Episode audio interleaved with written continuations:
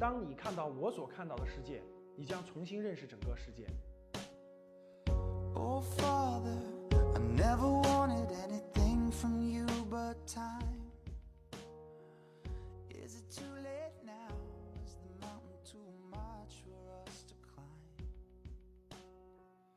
There were days I felt ashamed. 人民币的国际化的目标，让各个国家都使用人民币，这样的话呢，价值就不完全不一样了。为了达到这个目标，将一步一步去做。为了第一是达到这个目标，为了让各个国家获得发展的支撑，也为了支持中国经济的进一步升级和走出去，所以支撑有一个战略，大家我以前讲过一次公开课，“一带一路”实业的支撑，整个“一带一路”。无论是高铁的建设，大家看现在国家领导人出去都是推销员啊，真的都是推销员啊，是吧？推销“一带一路”，同时，大家看啊，“一带一路”大家知道的是高铁的建设、港口的建设，对吧？高铁的建设，大家可以看到，现在基本上基本上这个国家领导人出去都在推销高铁。前一阵有个新闻，你们看到了吧？就李克强总理带了十三个国家的领导人一起从苏州坐高铁到上海，看到了吧？十三个国家的领导人。一坐高铁从苏州到上海感受高铁，大家知道“一带一路”，它的这个这个实业方面是是建高铁、建港口，它背后是做什么？大家想想，是这这些国家为什么要建这个？因为中国提供了人民币贷款和人民币支撑，这一点听懂了吗？如果你还，如果你这点不明白，我再给你举个例，你就全明白了。我问你们，滴滴打车和快滴打车。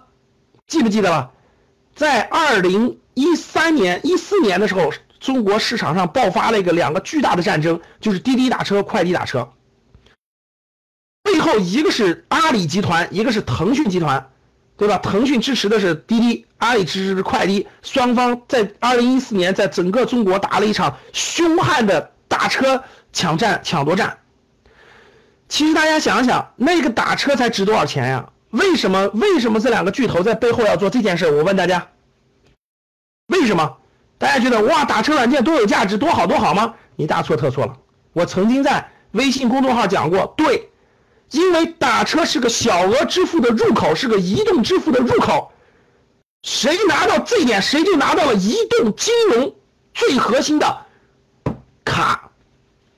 所以谁拿到了这一点，谁就可以让客户迅速使用。移动互联网的金融支付，谁一旦使用惯了谁的支付以后，谁将会是未来的王者。这就是今天的微信支付全面快速在支在移动端超越支付宝的原因。所以这场仗花多少钱都是值的。滴滴不值钱，真正的是互联网金融的入口最值钱。听懂了吗？所以不惜重金。也要抢在最关键的时刻，让所有的人用我的东西去刷二维码去支付。所以今天大家可以看得到了，微信在这件事情上大获全胜。在移动端，我问你们，你们是不是的用的是微信支付？移动端，在电脑端，你们用的是不是支付宝？是不是？所以，其实滴滴的成功，很大程度上就是因为。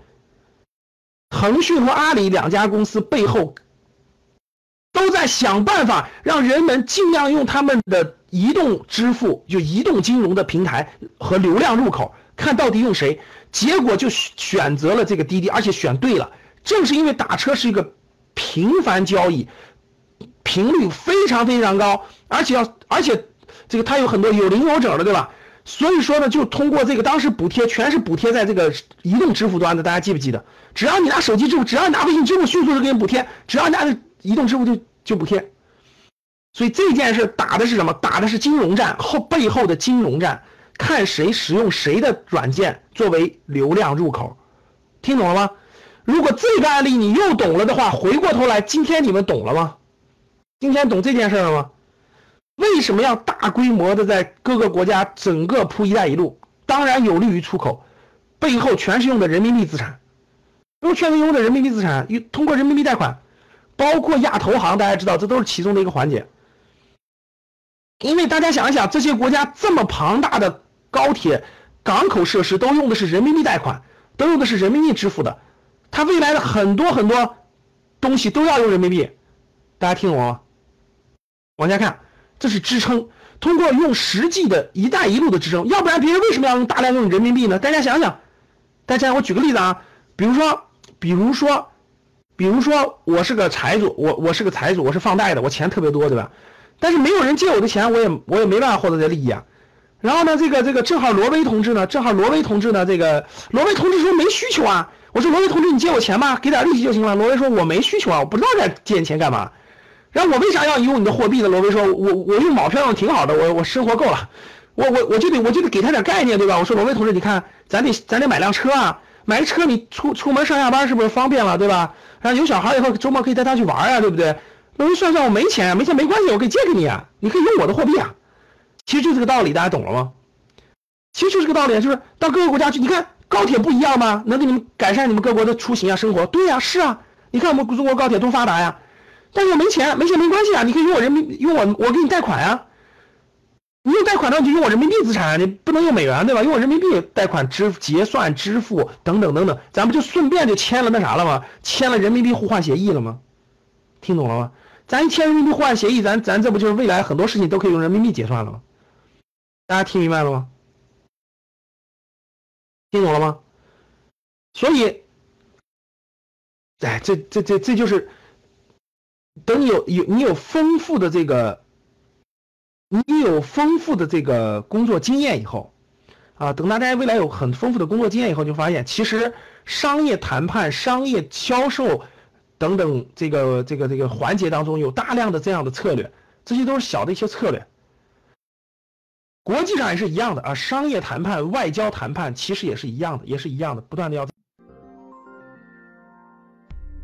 想要参加直播同赵老师互动，请加微信幺二二八三九五二九三，一起学习，共同进步。